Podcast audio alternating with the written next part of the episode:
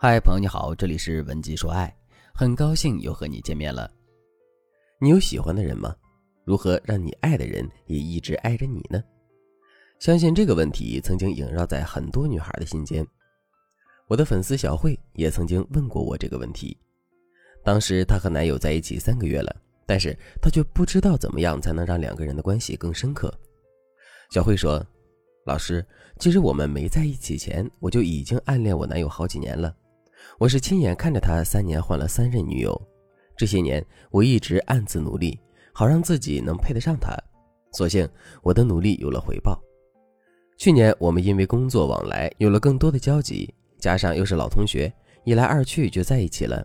现在我们很幸福，但是我不想只和他成为普通情侣，我想一生都和他在一起。我该怎么做呢？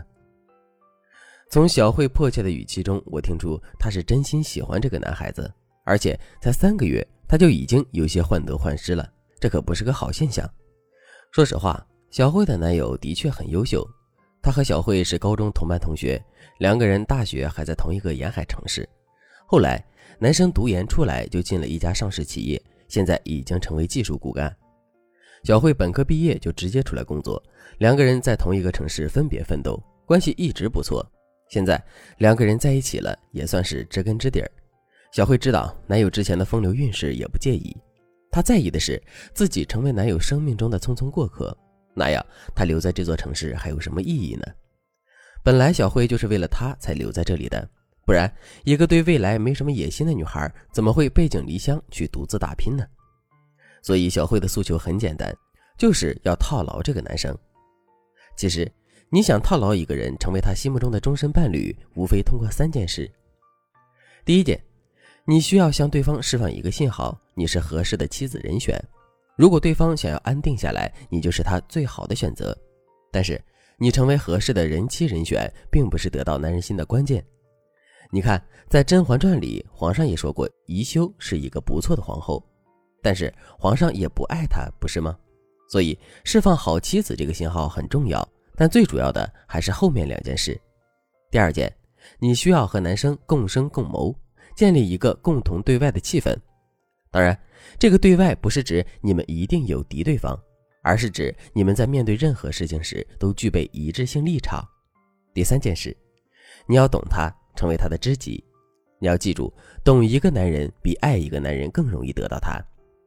一般情况下，你能同时做到这三点，那这个男人肯定能被你套牢。但同时能做到这三件事，谈何容易？其中要使用的技巧也很多，不过有句电影台词说得好：“好的东西从来都不是轻易得到的。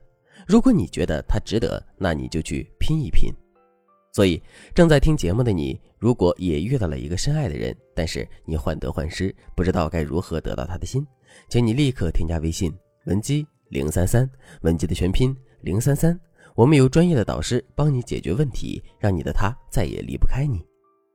今天我就先教大家两个简单的方法来巩固你们的关系。第一个方法，浅读术。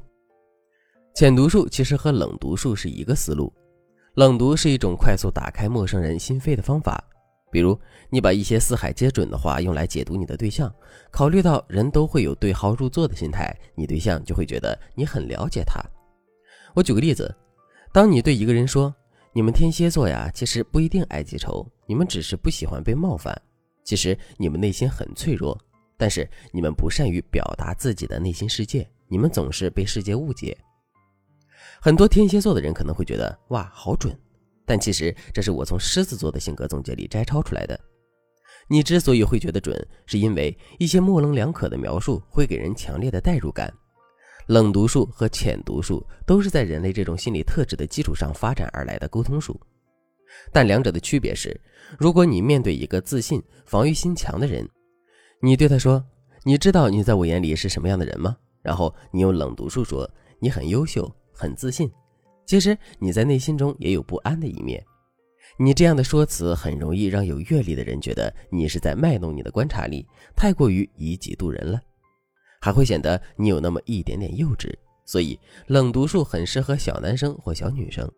但不适合你取悦更高级一点的对象，在这种情况下，更高级的浅读术就出现了。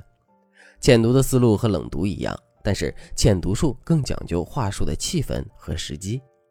比如，伴侣饭后站在阳台上看夕阳，要是冷读的人会说：“你喜欢看夕阳，说明你热爱生活，骨子里很浪漫。”浅读的人则不会直接这么说，他会悄悄地站在伴侣身旁，然后说：“我也好喜欢看夕阳，因为夕阳是最浪漫的色彩，而生活不就是这样吗？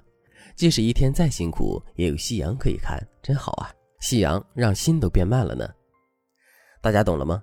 浅读是在你读出对方的心思之后，用来描述自己，而让男人觉得和你很有共鸣，让他觉得你是这个世界上和他内心相通的人。第二个方法，沉默成本法则。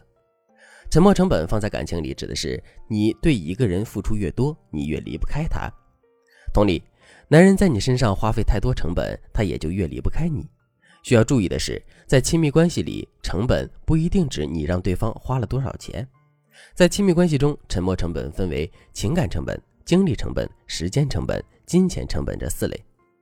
你可以把情感成本理解为男生在你这里得到的愉悦感，以及你对他提供的情绪价值；精力成本则是你要建立一个奖励和惩罚机制来引导男人为你花费精力。如果男人是一个事业型的人，那么你至少要让他在工作之余的生活里得为你付出更多精力。时间成本和精力成本类似，指的是对方给了你多少时间。比如，你的男朋友在工作之余用十天给你做了一件玩偶，那么这些时间和精力就算是他为你付出的成本。